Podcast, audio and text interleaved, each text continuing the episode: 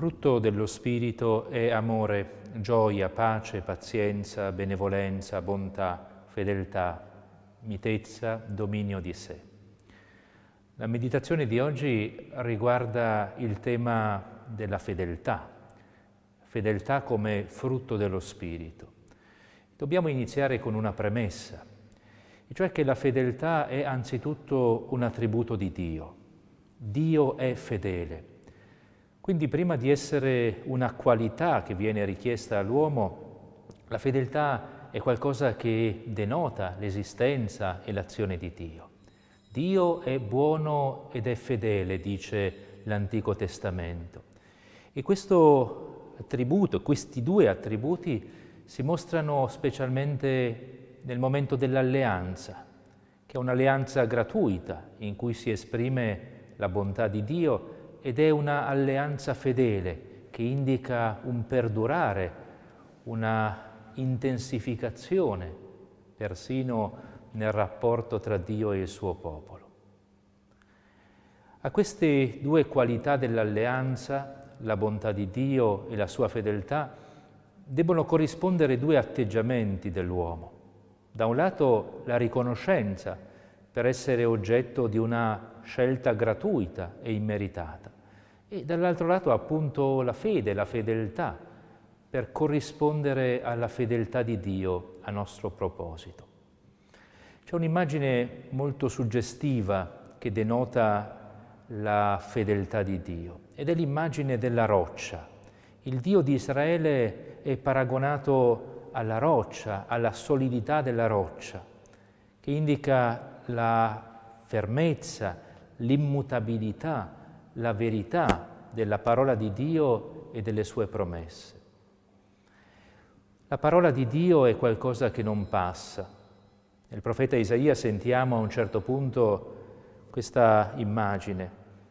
Secca l'erba, appassisce il fiore, ma la parola del nostro Dio dura per sempre una parola che dura per sempre e una parola che non solo dura per sempre, ma è una parola che è feconda, che dà vita. Ricorderemo tutti la celebre immagine utilizzata dal profeta Isaia, secondo cui come la pioggia, come la neve scendono dal cielo e non vi ritornano senza avere irrigato la terra, senza averla fecondata e fatta germogliare, così sarà della parola che esce dalla bocca di Dio.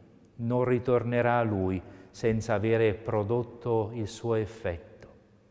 La fedeltà diventa fecondità, precisamente come nel matrimonio, che è immagine anch'esso del rapporto di Dio con il suo popolo, una fedeltà feconda, una fedeltà che si apre alla vita. Nel corso della storia del rapporto tra Dio e il suo popolo non mancano occasioni da parte del popolo di infedeltà. La storia del popolo di Israele, la storia in generale dell'umanità nei riguardi di Dio è anche segnata dalla infedeltà.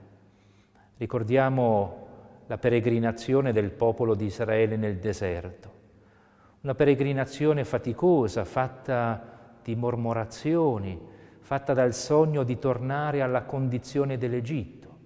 Ebbene, questo cammino attraverso il deserto è l'immagine della nostra vita spirituale, è l'immagine del nostro rapporto con Dio.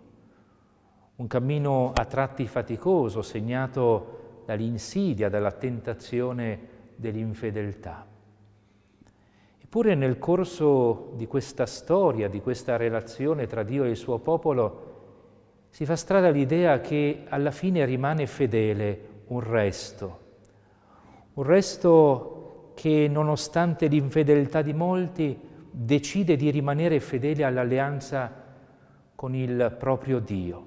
E questo resto viene, per così dire, esemplificato, converge nella figura del servo di Dio, del servo fedele, a cui il profeta Isaia dedica quattro grandi carmi. E il servo di Dio prefigura il Messia, prefigura il Signore Gesù. Lui che secondo quello che dice il libro dell'Apocalisse è il testimone fedele, colui che ha compiuto perfettamente la volontà del Padre. Nella lettera agli ebrei si parla di Gesù come del sommo sacerdote misericordioso e fedele. Misericordioso perché ha compassione dell'umanità, si china sulle ferite dell'umanità e fedele perché non viene meno alla sua relazione con il Padre. La fedeltà del Signore Gesù è una fedeltà che arriva fino alla fine. Nei giorni scorsi ho già commentato il versetto del Vangelo di Giovanni dove si dice che Gesù, avendo amato i suoi che erano nel mondo, li amò sino alla fine. Il sino alla fine denota tutta la fedeltà di Gesù che arriva fino a dare tutto se stesso. Nella scena della passione a un certo punto il Signore Gesù, prima di morire, prorompe in un grido e dice tutto è compiuto. E così pone, per così dire, sotto il segno dell'obbedienza e della fedeltà tutta l'intera sua esistenza. Realizza con la sua morte una fedeltà che non viene meno. Fa della propria morte il sigillo di un'esistenza fedele e donata a Dio. Anche a noi è chiesto di vivere in questa fedeltà di fare in modo che anche il nostro passaggio da questo mondo al Padre, la nostra morte, sia il compimento, il sigillo di una fedeltà che non viene meno. San Paolo scrive a un certo punto nella seconda lettera ai Corinzi che Dio è testimone che la nostra parola, la parola di San Paolo verso di voi, verso i Corinzi, non è sì e no non è una parola ondivaga. Infatti, dice Paolo, il figlio di Dio, Gesù Cristo, che noi abbiamo predicato tra voi, non fu sì e no, ma in lui c'è stato il sì. E in realtà, con, conclude Paolo, tutte le promesse di Dio sono diventate sì in lui. Per questo, attraverso di lui, attraverso Gesù, sale il nostro amen per la gloria di Dio. Gesù non è stato sì e no. Gesù è stato solo sì alla promessa di Dio. È stato perfettamente fedele attraverso la sua obbedienza, attraverso il dono della propria vita. Dunque potremmo dire che la promessa di Dio si realizza attraverso la fedeltà e così la fedeltà porta al ringraziamento. Direi che questi tre passaggi scandiscono anche la nostra esistenza cristiana, la nostra vita spirituale. Anzitutto l'accoglienza della promessa di Dio. Dio promette, promette di essere al fianco nostro, promette di portarci alla pienezza di vita. E questa promessa noi la possiamo ereditare solamente attraverso la fedeltà, la possiamo realizzare solamente attraverso uno, una obbedienza costantemente rinnovata. E la fedeltà porta al ringraziamento, porta a vivere una vita pienamente realizzata, pienamente vissuta, una vita per cui vale la pena ringraziare Dio. Del resto, se ci pensiamo bene, la fedeltà dovrebbe essere la caratteristica propria della nostra fede. I cristiani sono chiamati fedeli e dunque questa fedeltà designa una perseverante fiducia nei confronti di Dio. È una fedeltà frutto di un amore. Rimanete nel mio amore, dice Gesù perché solamente chi rimane nell'amore di Dio può gustarne fino in fondo il senso autentico. Rimanere fedeli e rimanere fedeli per amore, non per una costrizione esteriore. Ricordiamo tutti la parabola del figlio al prodigo o del padre misericordioso. I due figli sono esempi di due diversi tipi di relazione con Dio. Certo, il fratello maggiore è fedele, non trasgredisce nessuno dei comandi che il padre gli dà, però è una fedeltà esteriore, è una fedeltà da schiavo. Ecco, a noi è chiesta una fedeltà non come quella del figlio maggiore della parabola, non una fedeltà da schiavo che esegue perfettamente tutti i comandi del Signore ma non aderisce con il cuore. La motivazione della nostra fedeltà è l'amore, come ci ha mostrato il Figlio di Dio, che ha adempiuto perfettamente la sua volontà, la volontà di Dio, vivendola nell'amore e per amore. A che cosa porta la fedeltà? La fedeltà porta alla fine alla gioia. Mi piace ricordare in questo contesto la parabola dei talenti che Gesù racconta. Ricordate c'è un uomo, un padrone che consegna ai propri servi i beni, i talenti. A qualcuno, a un servo consegna cinque talenti, a un altro servo ne consegna due, all'ultimo un talento, secondo la capacità di ciascuno. Ai primi due, quelli che mettono a frutto i talenti, il padrone ha delle parole, verso di loro ha delle parole di ringraziamento, di compiacimento. E dice servi buoni e fedeli, siete stati fedeli nel poco e vi darò autorità su molto, prendete parte alla gioia del vostro padrone. La fedeltà, la fedeltà anche nel poco porta alla gioia, porta a sentirsi pienamente investiti della gioia che dona Dio. Quella gioia che ancora una volta, la gioia di cui abbiamo parlato nelle, nelle meditazioni precedenti, una gioia che non è una superficiale allegria, è una gioia profonda che tocca la qualità del nostro essere e del nostro operare. La fedeltà a cui ci chiama il Signore è una fedeltà donata. Il Signore ci chiede di essere fedeli perché Lui stesso è fedele. Oggi sappiamo quanto sia difficile parlare nel contesto del mondo contemporaneo di fedeltà. Vediamo come tutto tendenzialmente si considera a breve termine. Ciò che conta è la flessibilità, è l'immediatezza, è l'incontro spontaneo. E quando si perde la memoria, quando si perde l'idea della fedeltà, allora si sfaldano anche i legami più veri, il legame del matrimonio, il legame dell'amicizia. Parlare di fedeltà oggi è qualcosa di difficile eppure qualcosa di fondamentale qualcosa che riguarda la qualità e la profondità dei nostri rapporti interpersonali.